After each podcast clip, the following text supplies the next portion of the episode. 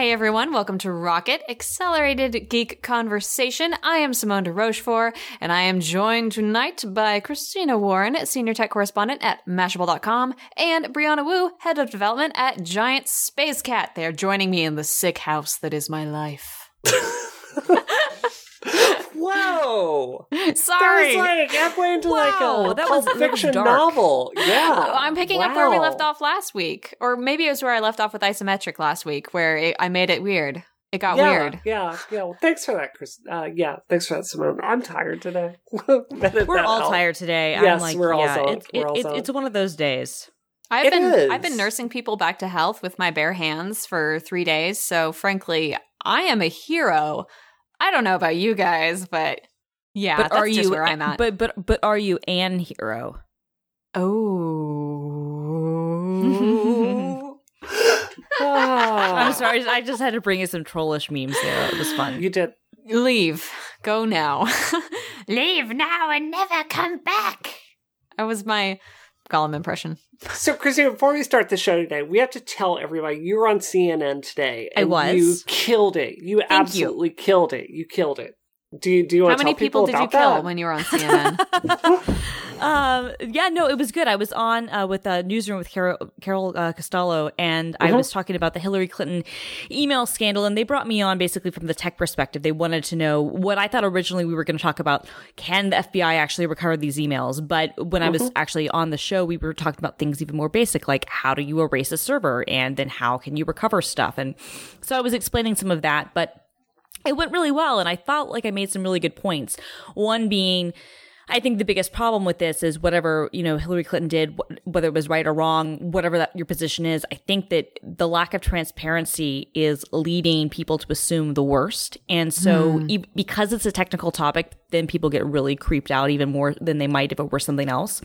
So i uh-huh. feel like if she would announce look this is how things were secured this is how things were set up then the security community could audit it and either say this was okay or this wasn't. And that would you know make a lot of people feel better Yeah, but but I thought maybe my strongest point was at the end when I pointed out, look, you know, regardless of whether you think she should have had her own private server or not, regardless of of, of you know whether they feel like they have all the, the emails or not, um, the fact of the matter is is that the White House's email system has been compromised this year um, in, in some very serious breaches. So if there was classified information being spread over email whether it was to her server or on the White House or anything else, that's a much bigger problem and a much bigger question that goes beyond just, you know, what she was doing because clearly the White House can't even secure their email systems. Yeah, yeah, absolutely, absolutely. I, I do have to admit though, seeing you on CNN today, my my first thought was, wow, Christina pulls off like bright red a lot better than I thought she would be able to. Of course she she's does. so pale. So that was it. I felt bad because then, like you're talking about all this important technical stuff, And you're just like, oh, she's, like, she's, was- she's okay in red. Yeah, Cool. yeah, wow, that's really interesting. I wouldn't have thought that. you and your So- judging women by their looks. No, it's like ah, I'm not judging. I'm no, judging. yeah, no, Yes, you are yes, you were yes. radiant and glorious. thank you, thank you, thank you. No, it was fun. It was fun. Yeah. So before we get started, uh, I wanted to talk about your guys' South by panels, right? Yeah, yeah, yeah. Because voting for that is happening right now. So if you care about the panel or the programming at South by Southwest, uh, Brianna has three panels that are going on, and Christina, you have one, right? Yes. All right. So do you want you want to talk about yours a little bit? We talked about it last week, but We talked about it last week. Yeah. So so just it's Christina's it's just, Think Like a know- Troll, Act Like a Brand. It's happening or Yeah. being voted for. And Brianna, your panels are Can VR deliver more emotion than movies and games? Yep. Which, oh my God, that looks really interesting. And Well, we have some really cool VR people on that too, so that's really cool. Then there's a, another one on you know harassment culture, and yeah, then there's a what was my third one on? I'm your third one is yes. The Power of Perception Media and Yes. Women in Tech. Yeah, yeah. So I'm really uh, excited about that. There's been a bit of uh, controversy about those panels this week, so Shocker. As I know, I know. It's great having a swarm of bees following you around for your entire career, laying waste to anything that you do. It's awesome. I love that. So I would love people to vote for my yeah, panels. I'm really That interested in great. the media and women in tech one because that's kind of Yeah. about things that we've talked about on this show, Yeah, like how the yeah. media treats Ellen Pao, how the media treats, I mean, Carly Fiorina, things like that. So So yeah, that sounds super interesting. Yeah, I, I don't want to get into a long thing on this, but you know, there were a lot of pieces that came out today on, you know, Ashley Madison, basically yep. that going really wide. Um, and you know, there really isn't enough news there to make it a, a new tech topic. But, you know, in relation to what we're talking about right now, I was really kind of um, thinking about the coverage today and how much different the tone uh, was of this versus, say, the the celebrity, um, you know, yes. like uh, you know, nude photos that came out that were basically, you know, they had no agency in that, so it was yeah. kind of a sex crime. And just looking at the difference in the tone of those two hacking attacks, so that is the kind of topic I think we'd be talking about. Yeah, no.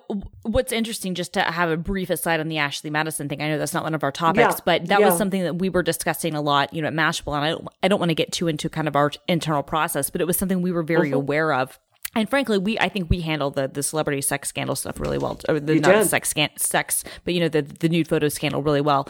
But it was one of those things where we were very consciously trying to kind of be aware, like these are real people's lives at stake, and just because someone's email address is in a system doesn't mean that they actually have an account, and mm-hmm. just kind of trying to you know limit some of the easy to do kind of Schadenfreude stuff. But I do think that that's a really great point, Brie. That the the way that, that was covered because you know the ratio of those accounts was six men six to one in favor of men um, is very different than the way that the, the, the you know celebrity nude photo leaks were. A part of that I think you can say is because public figures versus private people. Um, but certainly, uh, you know, the salaciousness factor is a little bit different too but I do think that it's there's there's a gendered element there that's that's worth discussing, and I, I hope that that um that all of your panels get approved. I know you'll only be able to speak on one um, if that happens, but uh, people should definitely vote for for all of your panels. Well, um, as I understand the rules, um, because VR is different than women in tech, and I didn't submit any of them. It's it's kind of amorphous there, so we're gonna have to figure that out. Yeah, you'll have so, to see. Yeah, I yeah, know in the past yeah. they've told me that I can only speak on one panel. Hmm. All right. Well, we'll see how that goes. We'll see how so, it goes. Regardless, yeah, you yeah. you want at least one of them to get through to the you know to, to the programming phase. So so yeah, vote for all of them, and that'll give you know the best chance of one of them working. We'll see which one goes. Absolutely, absolutely. But um, yeah, I I guess I would. In I just want to stress this. Like the the thrust of the pa- the pieces that came out today, like I agreed with all of them. I thought uh, Casey Johnson had an excellent one for The Verge. Yeah. I, I love her work. Um, you know, so I it was I Casey Newton agree. actually. I'm sorry, Casey Newton. I am Who's barely here today, guys. um, yeah, no, um, you know, I thought I, I totally agreed with the tenor of it. Um, you know, I just would like to see that same high standard taken to Applied when to hacking no, affects women uh, as well. Uh, so. No, absolutely, and and and I, and I think I was actually actually impressed that the media didn't go more moralistic on yep. it um, because they did a month ago.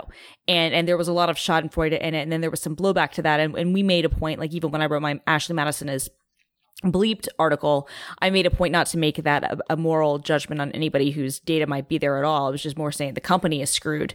Um, but yeah you know it's uh, but but i agree with you. It's been really interesting to see kind of the um, the instances there. Although I have started to see they're they're they're starting to put things in other ways. Like I saw on um, CNN um, when I was walking into this room. We've got TVs all over the place that apparently divorce lawyers in um, New York City are like their phones are ringing off the hook. Seriously? Yeah. Is that dramatization from the news or is it You know, I had a really hard time reading that into it today because I read like three articles on that same thing. And it's like obviously in, you know, the divorce lawyer's interest to kind of make it seem like, oh, this Bigger is a huge is, yeah. thing. But I did read three separate stories on it yeah. with like nine I mean, different sources. So, I mean, honestly, yeah. at this point, I would say they're probably overstating it a little bit, but I can see a lot of people, you know, check, you know, they've got these site checkers out there. I mean, you know, you're interested, you check and you see is is my email in there? Is my spouse's email in there? Like what's yeah, the, what's the deal? Yeah. And if you were already having problems anyway, if you were already going through stuff, that might just be the catalyst. You know, I mean, for, for, for when you're talking about 33 million people, that's a lot of, I mean, even though you've got a lot of fake accounts, that's, that's a lot of, you know, real addresses and real people that could be hit. And, um, yeah, I mean, it's, uh, I think it's one of those things where, um, there probably is going to be some business uptick for for certain people. Um, and yeah. as, as I said last time we talked about it, what will be really interesting will be when the first class action lawsuits start over this. Oh, yeah, that'll. So I, I I feel like we have to get into this just a little bit more, and like I want to ask an ethical question because I was having a really deep discussion with a friend of mine today, and you know she and I were discussing like, well, you know, are you going to check your spouse, or are you going to check like your friends or colleagues to see if they're on this list? And you know, the position I took on that is like, look, if you kind of like if you're worried about your marriage, like that's fine. That's your business. Like go check that out. But like I kind of feel like it's gross to like see everybody you know who's on that list. Maybe you know. It's been really. I, I get that. I feel the same way when I when people are tweeting things about their spouses like private yep. lives and the dis- um, disagreements that they might have it just feels very like i, I don't want to know about that and i i don't want to check up on anyone that i know who might have been on the site i don't care first of all but right. it just it seems I don't know. Yeah, I mean, it's we made the decision not to run a, a, separate story about any of those. You know, check your check to see if you're on their their list things. We right. made a conscientious decision not not to do that, and there was some debate about that originally, and and and, and a, a couple of us were very much in favor of not running that story because we said, you know what, this feels gross. Um, there's not really a utility being served as in most, you know, have has your email address been hacked stories, which we typically do, and, and they typically, to be totally honest, do quite well traffic wise. We made a decision not to do that story, um, yeah. and I'm not saying that people who did it were wrong to, but the, we didn't do it for a couple of reasons. One, and this was one of the more interesting technical details that came out. Um, your email address with Ashley Madison was not verified, so yeah. you could literally sign up with any account, mm-hmm. and it would be in their database. So that's so why I could know, be Tony, signed up for it. You could be. I mean, this is why Tony Blair's email was there. Like, who's genuinely thinking that Tony Blair is going to use his, you know, prime minister email address for Ashley Madison? I mean, are, are are are you kidding me? Like, there, there's no way. Um, and and and so um for people who were journalists who were looking for salacious like celebrities and other things like that like that seems to me like that's a red herring. Um, there were you know thousands and thousands of BugMeNot addresses used yeah. in there for instance and, and obviously people had burner accounts. But but there's no way to prove definitively unless you were able to maybe attach something to a, a credit card number. The last four digits of a credit card number with someone which a, one individual might you know be able to do to to do another you know if you're a spouse or something else but there's no way we're just it's kind of a, a commonplace thing where it's going to be easy to to find out is this the same person? You know did they pay? Did they do these things? And so writing one of those stories of how to check just seemed a little bit gross and didn't seem like it was serving any real utility. And that it also seemed like actually there are very valid cases to be said that I didn't sign up for an account under this name. Maybe somebody who has a vendetta against me did. Maybe yeah. I have a yeah. common email about it. Maybe somebody mistyped, whatever the case may be. So you can't make that assumption. And that's something you mentioned in your piece that there were so many burner accounts and exactly. Yeah. Yeah, I thought it was really interesting. At one of the sites that kind of checks it all, um, you know, they made the the ethical decision that you know the the person that coded the site that lets you check it said he was actually worried that people would commit suicide over this. So he wow. he made an ethical decision to kind of require you to have a verified account before you could check any of the data up against it. And I thought, you know, I I was very happy to see that. You know, I think that it's time that you know, I I have to say this. Like one of the weird things that you, when you do become a public figure is you slowly start to experience more of your friends and people that you know being in the news. Like that right. that happened today with someone I really care about, and uh, same you know, me. yeah. And it's just it's it gets really gross to kind of see like people's lives taken for entertainment. Do you know what yeah. I mean? So no, a, my, a, friend of mine was was trending on Twitter today, and yeah, and uh, we're talking about the same and, person. Yeah, yeah, probably. Was, yeah. And and someone who I, have I've known this person since 2008, and and it was very bothersome. And yeah, I mean, and I think that there is something to be said. I think about like kind of there's something kind of gross about the voyeuristic aspect of I think some people kind of sifting through the stuff to try to look for information. And so as I've kind of looked through the data, I've done everything I can not to actually look at personal identifiable stuff. I've been trying to see if there are greater patterns, what we can kind of learn about how the data was leaked and, and maybe where it came from. And I'm working on a story um, kind of uh, juxtaposing this with the Sony hack and, and basically asking the question is that, you know, do corporations, you know, corporations need to stop um, giving lip service to security and actually put real money behind it and have Yeah. real um and, and organizations that you know whether they're really valid or not but but organizations that people uh pay for and respect to have you know um you know different different uh, uh policies in place and, and certifications in place need to start having sort uh, data storage certifications and and and storage requirements for companies to be certified a certain way you know to have audits and that sort of thing. And if you're a company of a certain size especially if you're a publicly facing commercial service you know there should be audits that you go through to show that you're storing stuff in such a way that whether it's an internal leak and or as it was in this case or or some sort of hack or something else um, that people won't be able to um you know, uh, take down your business um, without a fight. Because what was one of the interesting things that came out, the Guardian reported this, was that a month before the hack, internally at Ashley Madison or at Avid Life Media, their, their parent company, they were talking about what are the big risk factors facing this business. And one of the first things it said would be, what if information about, you know, our users was released to the public? And someone on high up, you know, on, on the, on the team even said, what would happen if there was an internal hack? Are we prepared? Or, or do we have systems in place to prevent leaks from the inside? Do we have things in place to make sure that, that that sort of information wouldn't get out there? He's like, I'm not confident that we do. That was just literally a month before all the stuff was released. And so there were some people at least who were aware of the fact that they probably weren't storing things and, and, and practicing the best data policies they could. I mean, this was another thing we saw with Sony was in the, the more personal uh, business document stuff that was leaked. You know, there were things like PayPal addresses and Windows Server, um, you know, passwords and, and, and addresses and other kinds of information kind of interspersed near customer data and the, implying they're kind of on the same networks. And it's like that stuff shouldn't be together ever at all. And, And that um, really does. I mean, when, like you said, when the lawsuits start coming, that those quotes are going to be very, very Oh yeah, relevant. Yeah. absolutely absolutely and i mean and that's i mean so that's kind of a, a story i'm working on it's kind of saying like what can businesses kind of learn from this and i think what you learn is that you can't trust that good enough is good enough you know you've actually got to invest in this especially if the value of your data is that important and, and this i mean that's doubly true for i mean that that's true for almost any business but it's uh, But that's quadruply quadruply true, true for, for- for Ashley, Ashley Madison. Madison. Exactly. They have no product without privacy. So yeah, yeah, yeah. Now, all of our lives are are stored in data now, and I don't think that the the public demand for secrets is going down at all. I think quite the opposite. I think we have this idea because so much information is available to us. We have this idea that all of the information should be available to us. So when something like this comes out, you see this reaction of like, I need to check and see people if if I know people who are on this list. And I mean, the hacks keep happening more and more often. So the people who really need to get their stuff together are the companies who should be protecting this data. But again, I don't really trust in that. Yeah, I think we're gonna have to um, eject our iPhone strength topic. So maybe we'll just link to that video instead.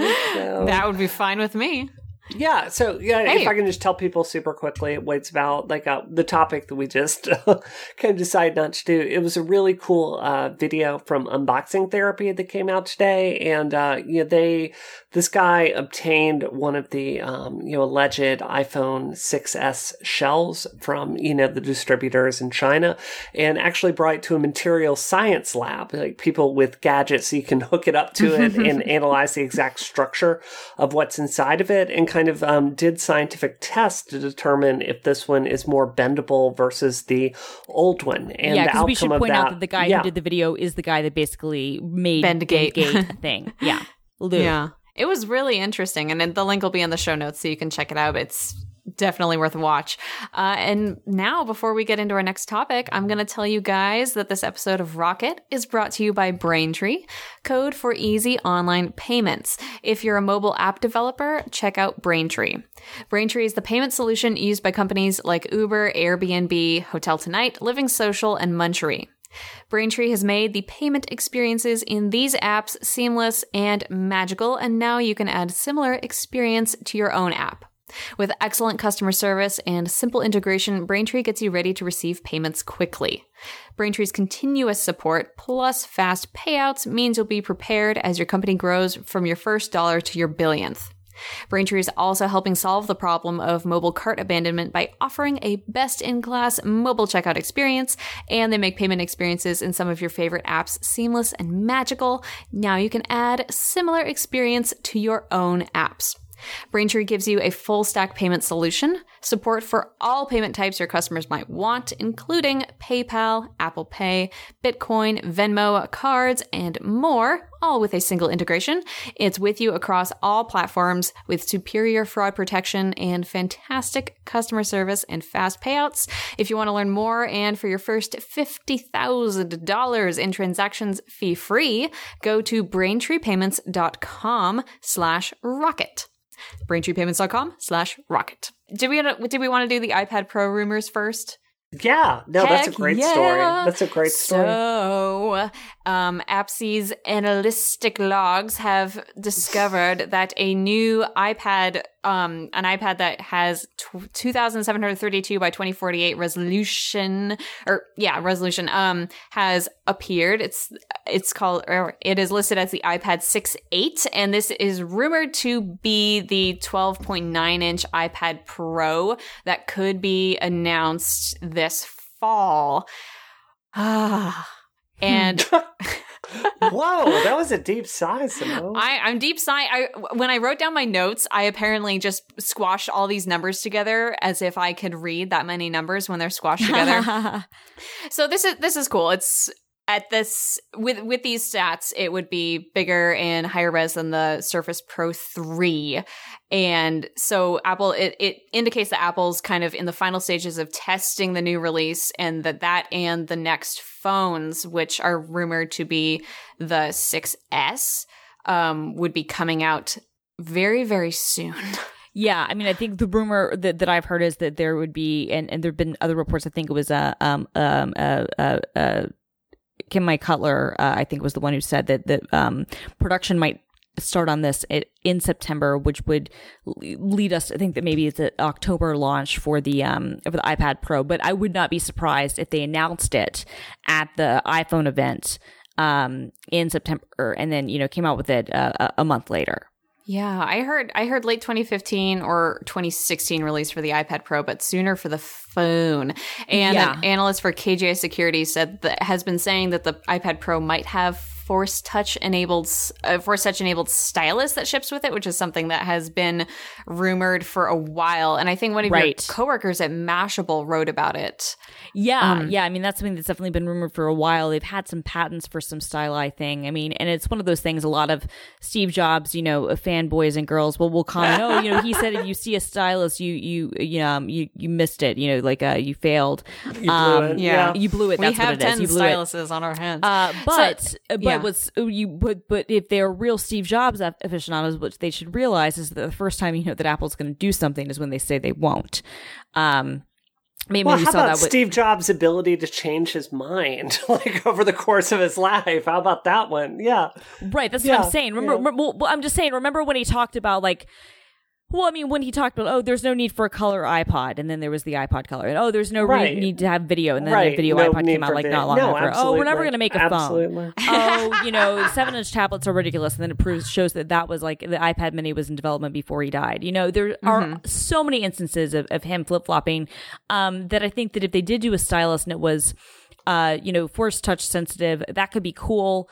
Um, I would, I, you know, it, I would hope that it would be kind of an accessory and not a necessary or even encouraged part of the interface because I think part of what makes the iPad work is the fact that it, you know, works, you know, touch only. But having said that, if Apple's going to release something this big, they would be silly to not look at the very large third party market for uh, you know for style for styli and in fact there's been kind of this this market for bluetooth styli that are designed you know to kind of try to keep it you know be work on the capacitive screens while also uh, accounting for things like you know where your wrist is positioned and, and not having that interfere. And none Um, of them work yet. None no, of them. I mean, I've you know- tried every one of them. I've tried paper. I've Yep. tried Jot. I've tried every one of them, I mean, and none of yeah, them Jot, work well. Jot makes most of them. I think that you know they do the they do the one for Evernote. They also do the one for uh, I think that they're basically doing the insides for Adobe's, which is quite good. You know, some of the software stuff works, but you're right. You know, Paper has theirs,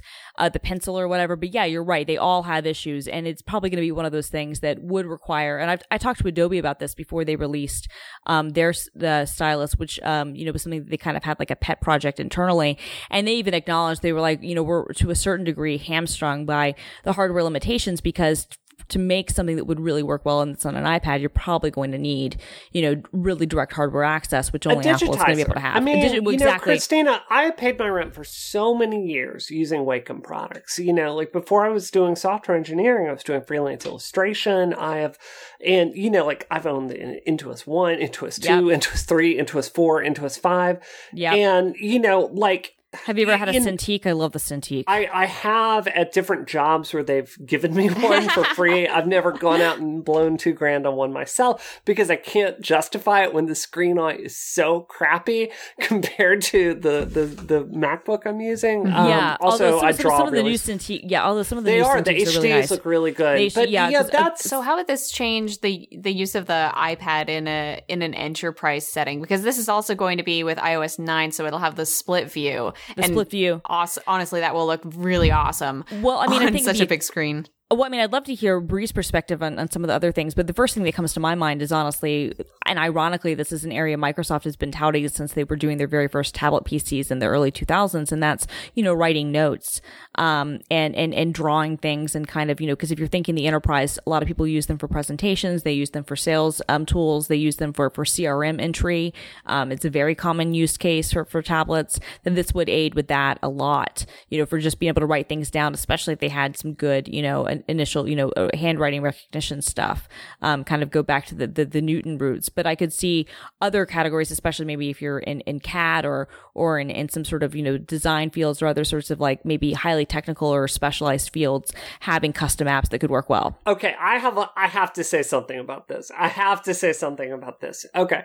So I am beyond skeptical about the iPad's ability to position itself in the space for exactly what you just said, Christina, which is the ability to use professional apps.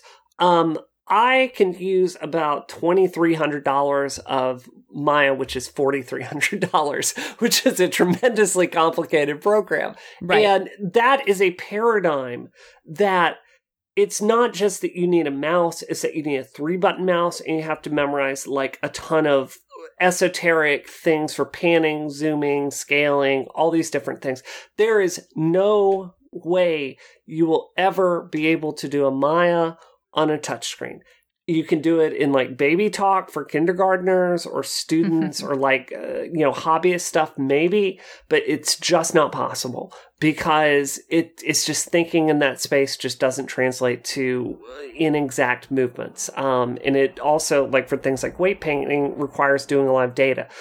You know, anyone that is a creative professional at Photoshop knows the keyboard sh- shortcuts by hand. Like Yes. I can hit marquee, much zoom, faster. all that Mhm. stuff, quick mask in my sleep because you work in that so much quicker. And that's why even with a stylus, even if Illustrator, Photoshop, After Effects, you know, these professional applications ran on the iPad Pro, even if that happened, you know, the interface is always going to be a poor cousin. So, like, I have a lot to say about this. The only way I see this working with Apple is if they brought their suite of of products out to work on the iPad Pro along with it because I do use Final Cut 10 a lot and I can imagine Final Cut 10 actually working with this pretty Yeah, well I- though how you would reference a the drive whole- with the- a lot the of whole footage scrubbing on it. iMovie yeah, would work. aspect.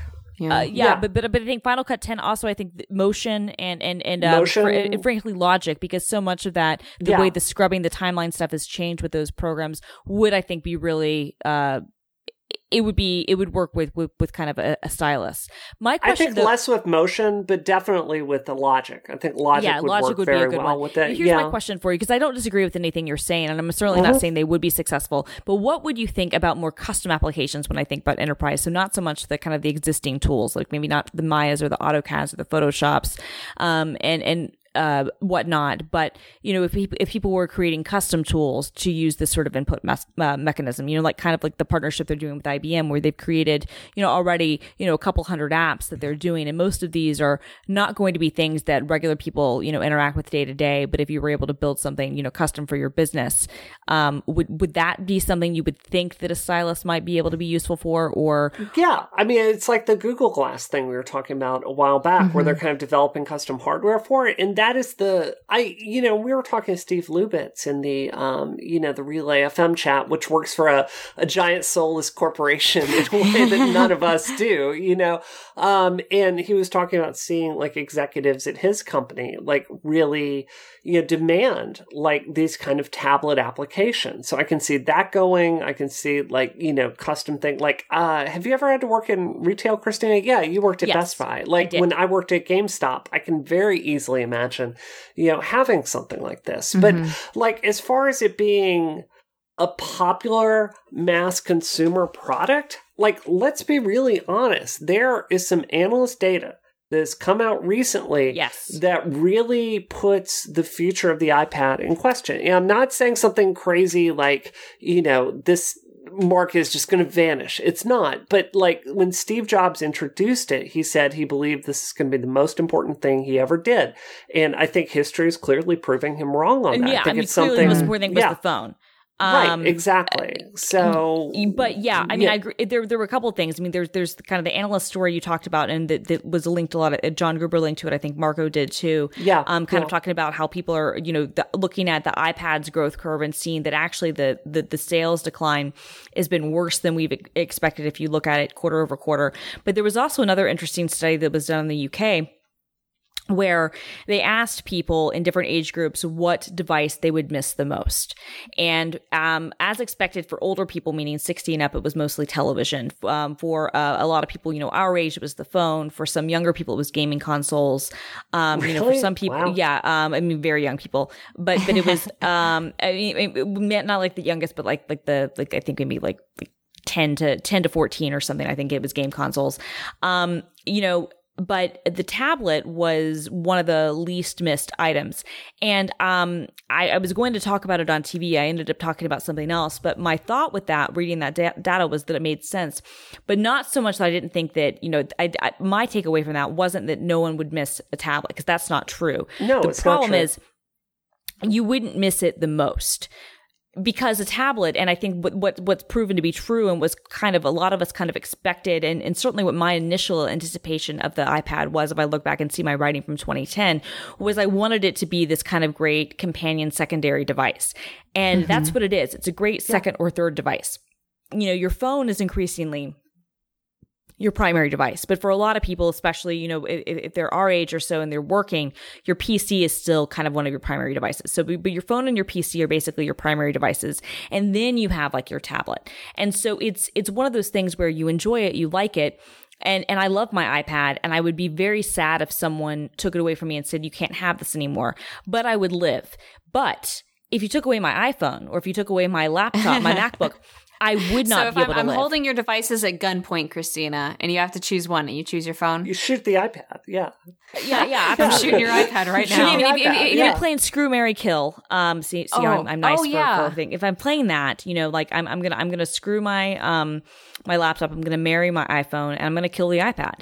Yeah. Um, it is, is how that Same. works for me. And, and I would probably, honestly, as much as I love my laptop, and as much as genuinely to my day to day life, that's probably more important for some things. I would still choose my phone over my laptop just because my phone over time will become will be able to do more of what my laptop does whereas my laptop will never be able to do what my phone does. I was just gonna ask, do you think if Apple had come out swinging and done more of this enterprise stuff, trying to bring bring greater use to the iPad in the workplace, do you think that this they it would have been a a more valuable device right now? I don't think so. I don't think so. And I don't think it's invaluable now. I think there are a couple of things at play. One, I think we still haven't figured out the life cycle and the upgrade cycle of this device. It's probably mm-hmm. four yeah. years, which is about what you get with a PC um, and about twice as long as you get with a phone. Um, so it's about four years. Um, the second thing I think is that and and a lot of people predicted this and and to their credit microsoft predicted this. I just don't think that they did it the right way. And um is, is, that eventually what is going to happen is that your macbook and your ipad are going to become the same thing. Yeah. Um it might not be in the sense where you know you're doing it the way the surface does it where it's both the touchscreen and has the keyboard and has the dual operating system you know kind of things and like the operating system that's trying to be two things at once. But at some point they are going to become the same device because mm-hmm. there's just no reason for them to be separate. So I think that in some ways Steve Jobs might have been right, but I think what he misunderstood was how much people really power, uh, you know, value the portability of their phones and how much bigger phones would get and people would be comfortable with them. Yeah. Because you look yeah. at some phones out there, especially people in Asia use, and they are mini tablets. You know, Google yeah. released a Nexus 6. That is phone is too big for anyone. No one should ever use it. That thing is a tablet though. but and and so, you know, it, it's it's six inches. It's insane, yeah. and um, and it's wide, and it feels like you know, but but it's smaller than an iPad Mini, and so for a lot of people. That that's the cutoff becomes, point. that, that, that, that's that's the place. That's you're like, okay, this is kind of my device. I can truly do anything, especially if at some point, and this is not a very Apple move, but some other companies are doing this. If you think, okay, you know, I have my phone and I could plug it into um, a monitor and have a keyboard, and then turn it into my computer if I needed to do that. You know, or I could have maybe another dumb screen and maybe turn it into something iPad like. Um, these are all possibilities. So I don't think that going after enterprise first would have made any difference. I think but, that but I just... have to give a little bit of pushback on that because I think okay. iOS has gone into enterprise with every single common sense step that you oh, can, agreed. like LDAP, mm-hmm. LDAP, like oh, you know, Microsoft Exchange Server. I, I, yeah, I agree, yeah. I agree, I agree completely. I'm I don't think they've been sitting around on... saying like, oh, I agree agree. Oh, we don't care about this at all. I think like they've been working with, and you see Microsoft apps like they brought over. We talked about that. So, honestly, honestly, um, yeah, I, I, think they've done better job in enterprise than anybody has, and that was because yeah, the first people that. that adopted the iPad, other than like fanboys, were businessmen and executives, and I started to see them all the time. I mean, I remember when I was writing heavily about iPad apps and kind of the iPadification of, of the web and kind of the, the big, you know, trends that were happening five years ago and continued for a few more years. So many businesses were going iPad first. It was even more important to them than mobile first for some of their apps. And that remains that way because, like, if you think about it, if you've got a big sales team, rather than equipping them with laptops, which can be more expensive, can be frankly harder to provision security wise, um, and can oftentimes not have access to some of the apps which are now existing in this mobile world. You know, if you're on a Salesforce type of system or something else, you know, you can give them iPads. You don't have to deal with Windows. You can create these custom software apps that are great. You can still do the other stuff, and they can go into a meeting, connect their laptop, show people slides. They can interact with it on the screen. They can do stuff. It's got a camera on it, so if you needed to capture information, you know, to enter into a form like a QR code or a barcode or a photo of something for an inventory system. You can do all of that. Um, the iPad is kind of the perfect enterprise tool. So yeah. I, I, agree with you completely on that. I'm simply saying that if they made it their focus from the very beginning to say, we're making this an enterprise focused product, I don't think that would have made any difference. Right. Um, but that, but that brings it into my, my point about this that in, you know, I have two major things I want to say here. You know, the sure. first is, I believe I've seen enough evidence because Simone, it's not just this one story we're talking about today. Like we've seen constant developer like code fragments of this and, and reference to it within Apple software for quite a while now. And there's there's just so much smoke that you know they're clearly yeah. bringing this out. They're, they are. Uh, what, I, I was opposed I think to it important, first, but they're definitely doing it. Oh yeah, and I'm I wouldn't say I'm opposed to it, but I mm, think it's what, important what I meant to was set. I, I, sure, I thought sure. that it was a lie at first. I thought, oh, they will never do this, and and then what what what what changed my mind completely was at WWDC when they showed the dual mode the on multiple, the apps, yep. and I went, oh, okay, this is for the bigger iPad because that'll work on the smaller iPad fine.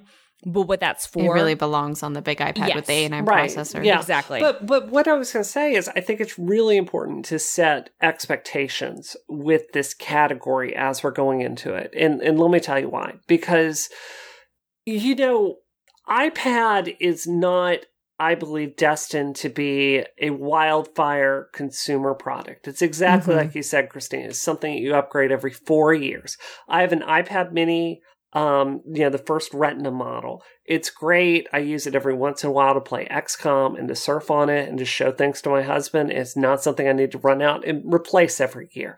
So in that same way, I think the iPad Pro is going to be more in the Mac Pro category than it is like, say, the iPhone category. I think it's going to be something that, you know, corporations buy. I think it's going to be popular with older people whose mm-hmm. eyes aren't so great. And I think it's going to be something that's going to do well.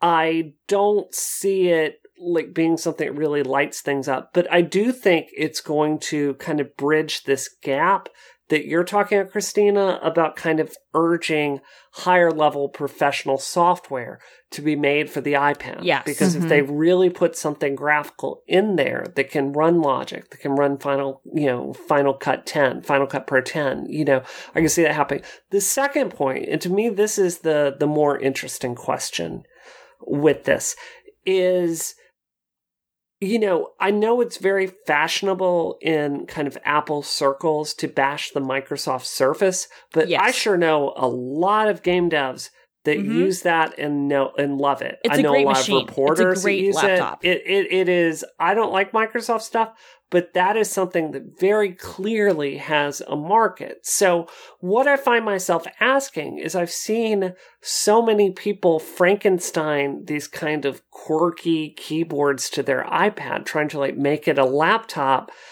I, on one hand, I kind of want to believe that maybe Apple is coming out with something that would kind of compete with the Surface. But on the other hand, um, you know, uh, we were talking about this in the relay chat today. I don't believe that Apple will ever introduce like a mouse for iOS. I think it's a layer of indirection. I think it would make surfing exactly. on it very clumsy and awkward. You know, Jason Snell was talking about how there's this um this new feature where you hold in iOS 9 where you hold two you hold um, two fingers, fingers to the screen yep. and it kind of acts as a cursor for words. It does. But I just I just don't see that being used to do tap targets. I mean, what do you think? Yeah. No, I don't think that would I think it's perfect for editing documents and yeah. it takes place on the keyboard, which is really notable. So it's like that keyboard area is where you have that selection, not on any other place and I'm with you. I think that it would it would disrupt the paradigm of that we've kind of seen with iOS, which is you don't have a keyboard. I mean, or a mouse rather. You don't have a cursor anywhere. It's not like Android, which is one of the reasons I think Android still to this day suffers sometimes with touch targets. And I'd love your opinion on this, Brie. I think is because the way it's coded, it, it's still ultimately seeing everything as a pointer device rather than kind of seeing like the the, the, the finger is, is, is more you know um uh free form. I, I think that's exactly it. Yeah.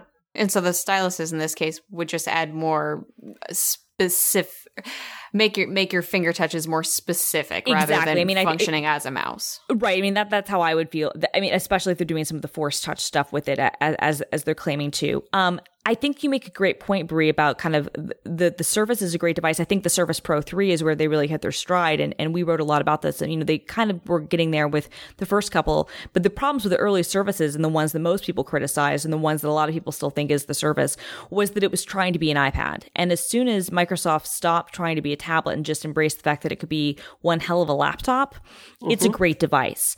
Um, so my question though is uh, kind of on the same level.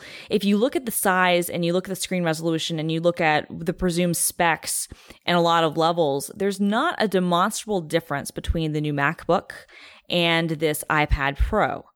So my question is, I mean, if you think about it, they're about the same size, about the same resolution. You know, the ARM processor that they're going to be using is probably, and the GPU is probably on par with what the Intel offering is on the MacBook. Um, really?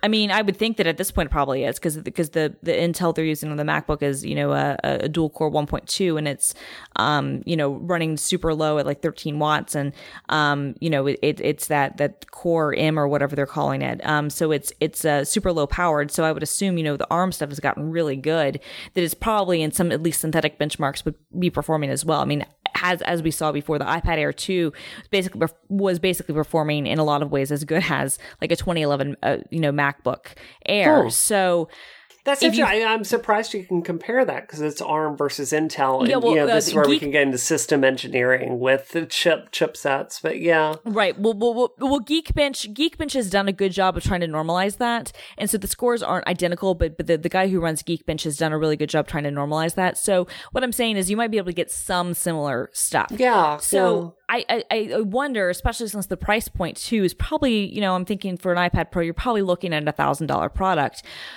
Do we think that? I- guess at a certain point, does this kind of reflect? And Apple does this a lot, where they kind of release two really similar products that are only slightly different in certain ways. But what does this kind of mean? And and as you said, you see a lot of people adding these kind of franking keyboard things to their iPad, um, you know, to, to their iPads now do we think we'll ever see a touchscreen Mac? I mean, historically, I've, I've always been of the opinion of no, Apple will never do that. But I, it, it's weird now because it does feel like this iPad Pro is going to be stepping into that hybrid line more than they've ever stepped in it before. I mean, I feel mm. like Apple's kind of they're in the Wild West, right? Like they they clearly see the overlap in these lines. And I think they're moving towards that. I, I think it's like wait until we see what happens. You know, I Yeah. personally uh, in you know, full disclosure, you know, like we're doing a major expansion in the VR space, but I think that the future is going to be more in AR and VR like operating systems. I don't expect us Right. to, you know, be staring at screens forever and touchpads. So Sure. I I don't know. I kind of think like I personally Report for the believe win, right? will yeah, I, I think and then yeah, we'll be interfacing with our brains directly. I I expect us to go to that next tech level before that becomes a problem. But you know, I think it's it's good for iOS consumers to have professional level apps on iOS. A really good example is Pixelmator. I have tried every single product that exists on iOS to come up with something that will let me do basic Photoshop stuff on my iPhone. You know, like blur out photos or color Right. correct stuff, and it just doesn't exist. It, it just I, I've tried Adobe stuff. I've tried everything. The new Pixelmator is a superb product is really really really well done it's not very efficient and even on my s- iphone 6s you know it's it's um i'm sorry iphone 6 plus it's very chuggy so i think I, I think we'll get there, but I, I- I think we got a long way to go. Does that make sense? I don't know if it's Apple's goal. So yeah, I think I think I think that's some good points. Yeah. Gosh, shall we roll I, on? I want to hear one more thing from you, Simone. One more Are thing you- for me. Are you? I'm just thinking about Force yeah. Touch and how we've now we now have Force Touch on the MacBook, and it's Mm-hmm. theoretically going to be also on the iPad Pro. So I see And and on the iPhone six and uh, on the S. iPhone 6. So I see kind of maybe a move in that direction, but I'm not confident enough to say like they're definitely going to be smashing those things together in the future. But I do think it's interesting I, that that is now, I think, officially going to be the trend. Not not trend as in a you know a fashionable thing that will go away, Sure. but the you know what is what where what we can bleh, what we can expect moving forward is force touch and being able to interact with screens or devices however we interact with them being able to interact with them based on pressure and sensitivity. So I, I guess my question for you would be this though: like you edit video for Pixelkin with your job, and um, you know, as someone that works a lot with Final Cut 10, I frequently run into documentary people that correctly criticize Final Cut for not being able to work with live archival footage. Right. That's not what I do though. And it seems like it's not really what you do. Like you might go do a day shoot for Angry Birds. Like, can you, as a potential consumer of something like this, imagine doing your job on, like, if there were good software for it, would this be something you'd be interested in? You know, I'm not sure that I can imagine it just because, like, you were saying earlier, with all the keyboard shortcuts and stuff, that is something that is really important to me. And I, I work in these like tiny, th- this space of, you know, minutia, cutting small bits off videos, putting very small things together. And that's not something that I can imagine doing in such an abstract way as as you know with my finger dragging things around however i will admit that i think we could get there in the future and when i was thinking about because i used to use imovie to do this stuff and the way that the imovie interface is it's very very picture based, very drag and drop kind of a drag and drop kind of style, and something like that I could see working with a touch interface. But what I do in Premiere Premiere Pro with Adobe, it, it doesn't. I don't think that it would translate. I don't I don't see how you hook up a large amount of storage to it to get it to work. Yeah, like, I think that would be one of the bigger Yeah. problems. Yeah, It would now, be. now, what about a stylus? Because I have seen a lot of people over the years use and video editors actually using Wacom's to Yeah. scrub through and and be Yeah. very efficient. You know, having that kind of combined with their keyboard. But so, would but having a stylus and having maybe some shortcuts, especially if you were you know getting used to the thing. We, I've also Well, I guess some that's where the interesting force people. touch comes in because if there were ways to do cutting and trimming and things like that with force touch, that might change the game. Yeah, but it's not going to be a stylus. Like, you know, I used motion. I, I spent all of yesterday doing work in motion. And like, if you're doing curves and doing Bezier curves, you know, that's something that, you know, I do bring out my Wacom for because you can, it, it's just better. So I can absolutely see it for something like that. Yeah, and, and what about like I mean I've seen people do some amazing things with like the leap stuff, where the leap motion stuff, where they you know like almost been like audio edit, like audio or video editing, like with their hands and gestures. Oh my So- god, that would be amazing. I haven't used that at all. Which ever, I mean, I, again, I mean, I don't know if you can maybe get the same level of finesse that you might always need, but I think for certain applications, there's a case be made. We're probably not there. We're not there yet, but you could start to build these apps with these sorts of interfaces that would eventually replace some of the you know the keyboard shortcuts we we've you know learned so well. Um, if it made more sense, you know, if doing a certain gesture would cut. looking at where looking at where the market is going, I think since video is so in demand and we we need to produce more video than ever, if we could get that up to if we could get something like the iPad Pro software up to a point where you could very very quickly put out a video that looks fine and is precise enough, I think that that would be very very interesting and useful. I, I I have to say this. Um, you know, at our studio, we're asking ourselves a lot about the question you just asked, Christina, because you know, um, one of the the core problems I believe that people make in VR situations is handing people like a PS2 controller, or even if you look at Oculus's controller, it's way too complicated. So we have spent a lot of time asking ourselves, well, can you translate those kind of movements into reality? It's not just Leap, by the way. Like Intel has a, a in my opinion, a more interesting product uh, that's out on the market right now, kind of in that same problem thing. Uh, but like, if you look at the Myo, like, which is this armband you hook up, it measures your tendons. Yeah. It doesn't work. No, it doesn't. I would love for it to work, but it just doesn't work. And Leap just doesn't work. It- No. it- like not as well as a mouse. And Intel's thing doesn't quite work yet. And I, I, I'm just not sure. I don't know how we get there. I think you need some. I, Well, it's I going to need to make some mistakes before we get to a point where it works well.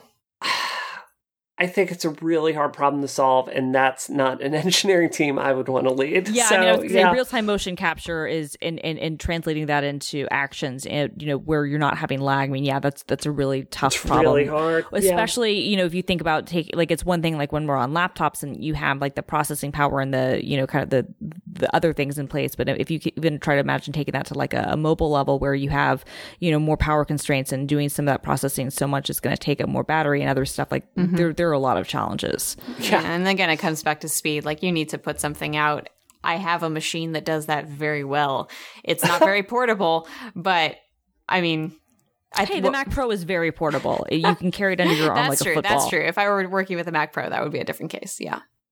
We'll get you a Mac Pro. Aw. Oh, wow. We're all over the map today. Like, this is I a know, great we are. episode, but we've just been, like, I don't even know what we planned for today. So. I don't know. We were supposed to be tired, and now it's it's becoming like one of our best shows yeah, ever. yeah, yeah. No, I agree. I agree. This Uh, crazy episode of. Rocket is brought to you by Squarespace, where, yeah, where you can start building your website today at squarespace.com. And if you enter, um, code special offer code rocket at checkout. You get 10% off the beautiful website that you're going to build where i will come and read your work look at your work or buy the things that you are selling to me.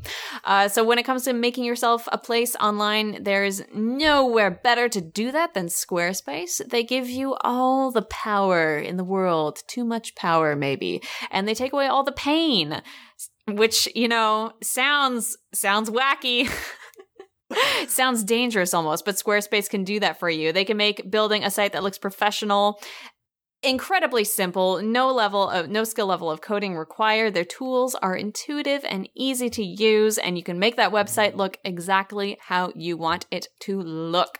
So if you've ever suffered like many of us have on the wheel of building a website that can stand up to all the thousands and billions, thousands and billions of other websites that are out there today, you should absolutely check out Squarespace. Their templates are beautiful and responsive and they're absolutely affordable as well. You can start a free trial today with no credit card required and start building that website. And if you run into trouble, which happens to everyone, even with super easy to use things like Squarespace, they have 24 7 support with live chat and email. So you can get started and launch your next website as soon as possible.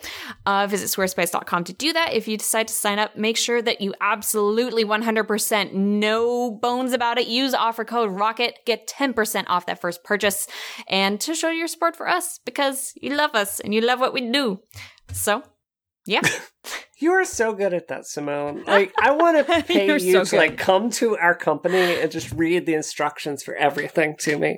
Because, I can, like, I can do really that. that. I can do my but funny little voices. You can. Can I tell you all? Like, um, I probably shouldn't talk about this on the air, but I'm doing an investigative piece right now. Um, that so a common way that women are harassed and I've been harassed is through SEO manipulation by like basically um p- putting stuff out there and like running it so up that someone's search results for anyone is polluted and there are actually paid services out there to go after them and to like sabotage someone's SEO results. So what I'm investigating right now um for well, I can't talk about it, but I actually bought a bunch of Squarespace sites over the weekend, like trying different tactics with working with Google's tools to like rank positive stuff and constructive stuff that's accurate from real publications, like, you know, Mashable with reporting and standards. Uh, so that moves up higher. So, uh, yeah, we bought a bunch of Squarespace sites this week and I've been discovering some really awesome stuff about that.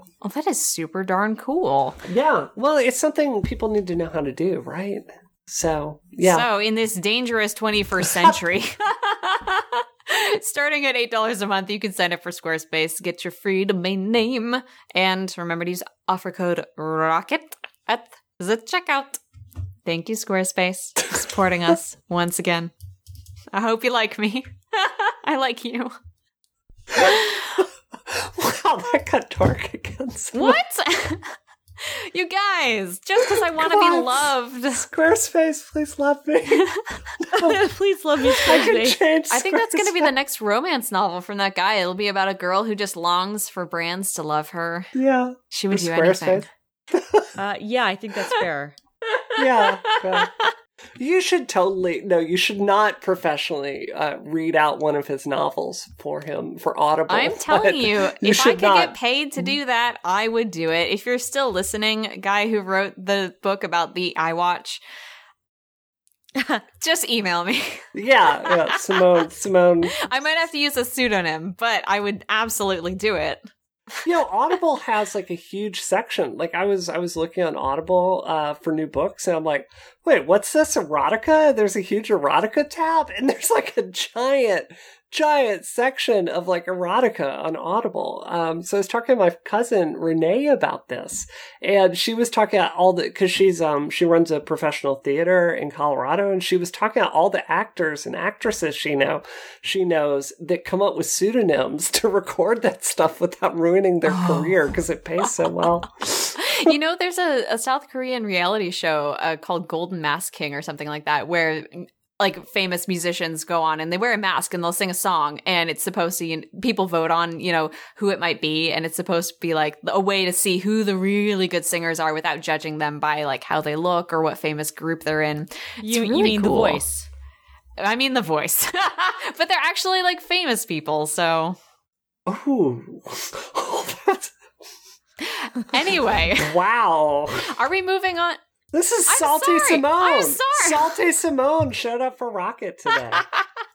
you got like sleepy Simone in the first half, and now you're getting salty Simone. My question to you guys is: do, Are we going to actually talk about the Microsoft license agreement, or are we just going to roll into dessert? Let's let's talk about it super quickly. Okay. So there was a big kerfuffle on the internet over the last couple days because of an updated Microsoft licensing agreement that talks about pirated software and not being able to access counterfeit software. I'll read the relevant part of the licensing agreement right now. It says sometimes you'll need software updates to keep using the services, these being the services that are basically that use your Microsoft account. Um, we may automatically check your version of the software and download software updates or configuration changes, including those that prevent you from accessing the services, playing counterfeit games, or using unauthorized hardware peripheral devices. There was a big kerfuffle about this because it was assumed that this meant that if you had ever pirated a game and we're playing it on Windows 10, that Microsoft was going to scan your computer and find it and then prevent you from ever ever playing it again.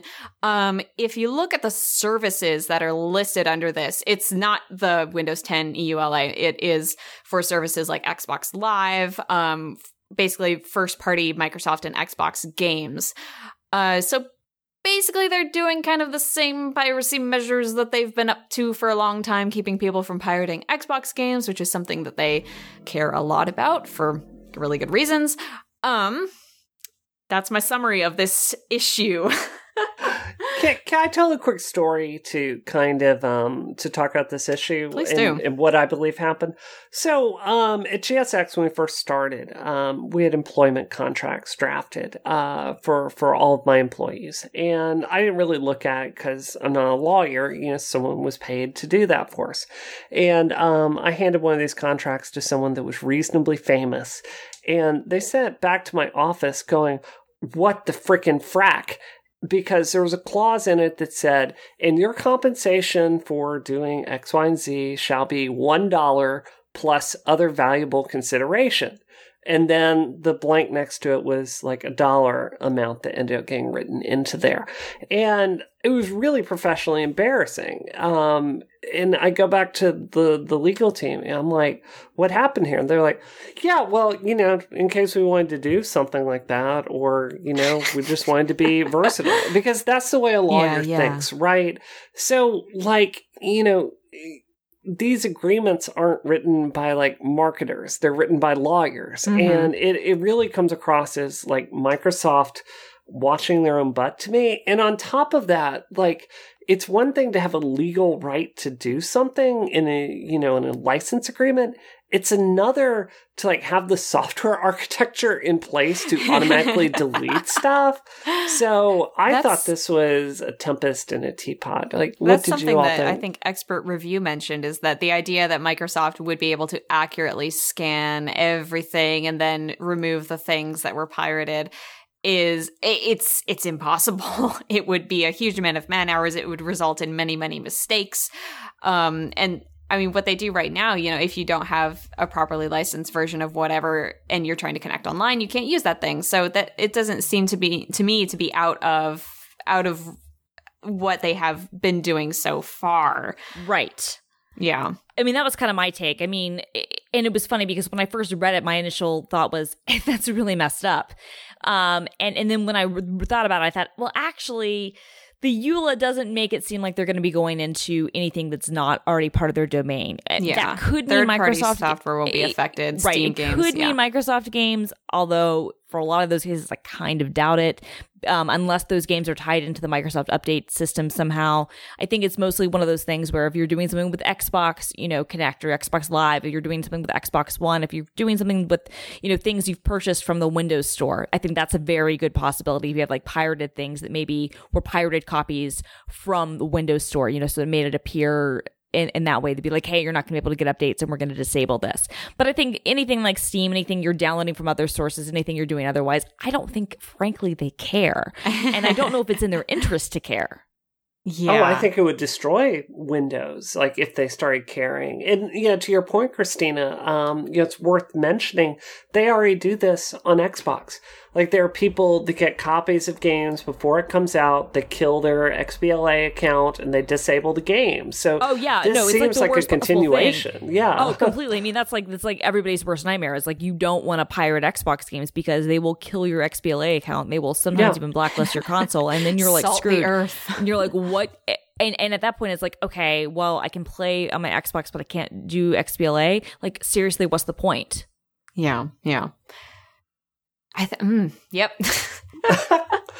I don't know. I thought this was the worst of clickbait journalism. I, I really did. Yeah. It really, it really, it kind of illustrates for for me. It was interesting because the headlines were all very, very dramatic, and then you once you got down into it, it was like, where? Wait, where's the story? And then the articles started popping up of like, guys, chill out.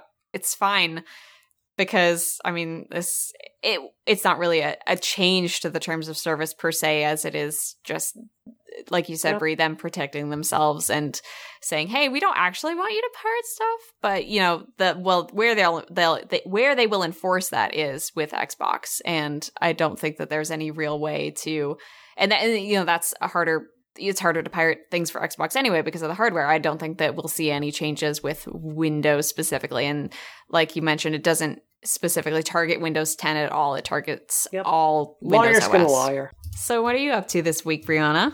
Uh, I got to actually sit down and do development this week, which was which was amazing. Yay! Um, yeah, I kind of burned out on Twitter, and I'm just like, "Hey guys, you know what? I'm gonna go develop my game and ship that, and not waste time on Twitter." So, um, no, I did. I got into the office this week, and I have to tell you guys, I used to like even three years ago, I had this attitude with GSX. Like, I will always be in the trenches doing work along with my dev team. I will always do that.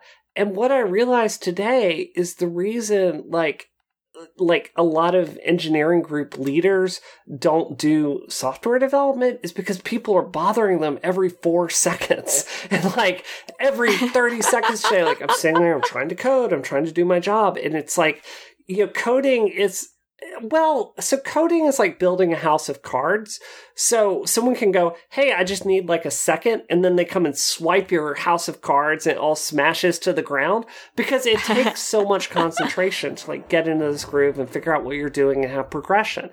And it's been it's been really weird to like get back to work when my job is so different now than it was when we shipped Rev 60. So uh, that's what I've been doing this week. We're also going to PAX Dev, uh, Amanda and I next week, which I'm super excited about. And Yes. And I am picking you up at the airport. And you're going to keep reminding me about that. You are going to be in Simone's Yes. car. That's amazing. I'm going to vacuum the interior of we my had someone vehicle. tweet someone a picture of your car photoshopped into a Knight Rider DVD box. yes. So that's Yes. it's going to be great. It's going to be epic. Yeah, that's It's great. going to gonna be make my dreams So- come true. I am excited. I'm pretty excited for PAX. That's kind of what's next on the schedule for me. Uh, we have our panel on Monday, which is Loving What You Hate How to Engage Ooh. with Problematic Media. And that'll be me and my old peeps from the DEF Lab, the Digital Future Lab, which I did not want to be called the DEF Lab, but that became the nickname for it. That's because terrible. That's a terrible name. if you know the people who work there, it's a wonderful name because they're wicked, wicked jokesters. Um, I shouldn't. It's a University of Washington facility. Anyway, um, so we'll be talking about that. I'll be talking about Catherine rather than Bioshock Infinite, which I've been talking about for three years. And I'm just super excited. I hope that uh, somebody bludgeons me to death with a Skylanders figurine. Um, I'm really not excited for Skylanders Superchargers, but I am at the same time. I made it weird again, you guys. No, you're good. You're good. You are fun weird. Christina, what are you doing this week? You're going on all media. Yeah. I'm going to see. I'm I'm I'm I, I'm flying to Los Angeles uh, on Thursday, and I'm going to go see Taylor Swift in concert on Friday with on Saturday rather with my wonderful friend Stephanie Booker. Uh, she's I am Steph B on the Twitters. She's an amazing person, an amazing friend. I'm so so so so so happy that she invited me to join her. Um, and I'm going to have a blast doing that, and and work related I think I'm doing some stuff on Ashley Madison. I don't even know. I really, what I care about is I'm seeing Taylor Swift um, in amazing seats on Saturday in Los Angeles. That's what it's all about. It, it really is. Do you have your own CNN show yet? When is that going to happen? Don't. I wish. Yeah. you keep pressing them. Keep telling them. Be like, this girl needs to be on I, more. I don't know why. Yeah, yeah. It's it's. Where should people send their their CNN fan letters for Uh, you? you should send them to film underscore girl on the Twitters. And uh, you can find my work at mashable.com. And if you follow me this weekend on social media, I apologize in advance for the barrage of Taylor Swift stuff that will be coming. But there's just really no stopping it. I mean, like, I was contemplating, I, I spent so much on plane tickets, I can't do it. But I like, I was contemplating like buying like one of those nice Sony. RX 100 Mark III cameras just because I wanted to get really good photos. Um, actually, hmm, Ray Ray has one. Maybe I, I don't know if he would trust me enough to uh, to to like borrow it because I would totally take care of it. But I but I might like ask and be like, hey Ray Ray, can I borrow your camera? Are you not able to like walk into a camera shop and go, Christina Warren? I'm not. I'm not. you? You, you know what? Surprisingly, Yeah. not a thing. Not not a thing that they allow me to do. Sadly, Incredible. What kind of world are we living in? that's what I'm saying. But whatever. Whatever. You'll be close to Taylor Swift, and that's really all that matters. Oh, it really is, and it's it's. ah, you guys, I can't wait. She will witness you.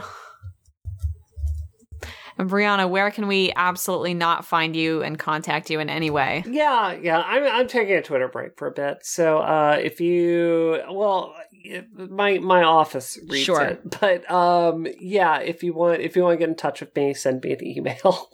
the old fashioned way. Giant Spacekat has a Twitter, right? So if people want to get updates on what the company's doing, they can check that out. Yeah, yeah, I think we have a Facebook page. I don't run the department. So yeah, someone someone right. handles that. and you can find me on the Bird Machine at Doom Quasar and at pixelkin.org, where I'll be crying about Skylanders for the rest of my life. I love you, Simone. Thank you. I love, I truly do love Skylanders. I'm just in this very bitter place right now Why? Why? because of the freaking mobile dr- digital card trading game that they're releasing. Yeah, it's kind of lame. probably in you know ripping off well not ripping off hearthstone hearthstone because they're in the same company but i'm sure borrowing a lot from that which can make it either very good. I said in the other podcast today they're taking like the best free to play game and the worst pay to play game uh, in terms of you know spending a lot of money. I think it's very good in terms of the quality of the game. I love skylanders. And they're mashing those two things together. So maybe they'll end up with like a good middle ground there in terms of not ripping people off, but um, I'm very inundated with toys to life right now, and I feel like we're reaching a point where the the the medium is eating itself. Wow. wow. Uh, yeah, now you're making me feel bad because I went back and forth with Steve for about 20 minutes today, arguing that that story was not newsworthy enough for isometric.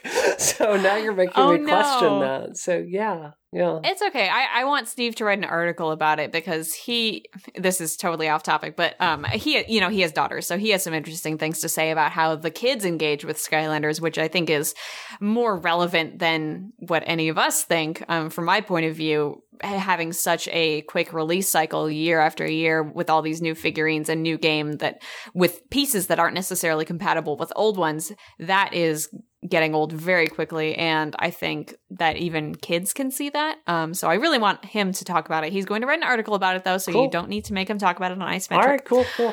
yeah Awesome. anyway wow awesome. so if you like this show rocket that i'm on that we are all on. Please rate us on itunes because we super duper appreciate that. And we will see you next week The, at the the stars time. on iTunes are rated in your perception of Simone's awesome weirdness. So if you don't think she's very awesomely weird, that needs to be one star. But if she, you think she's super awesomely weird, that's definitely five stars.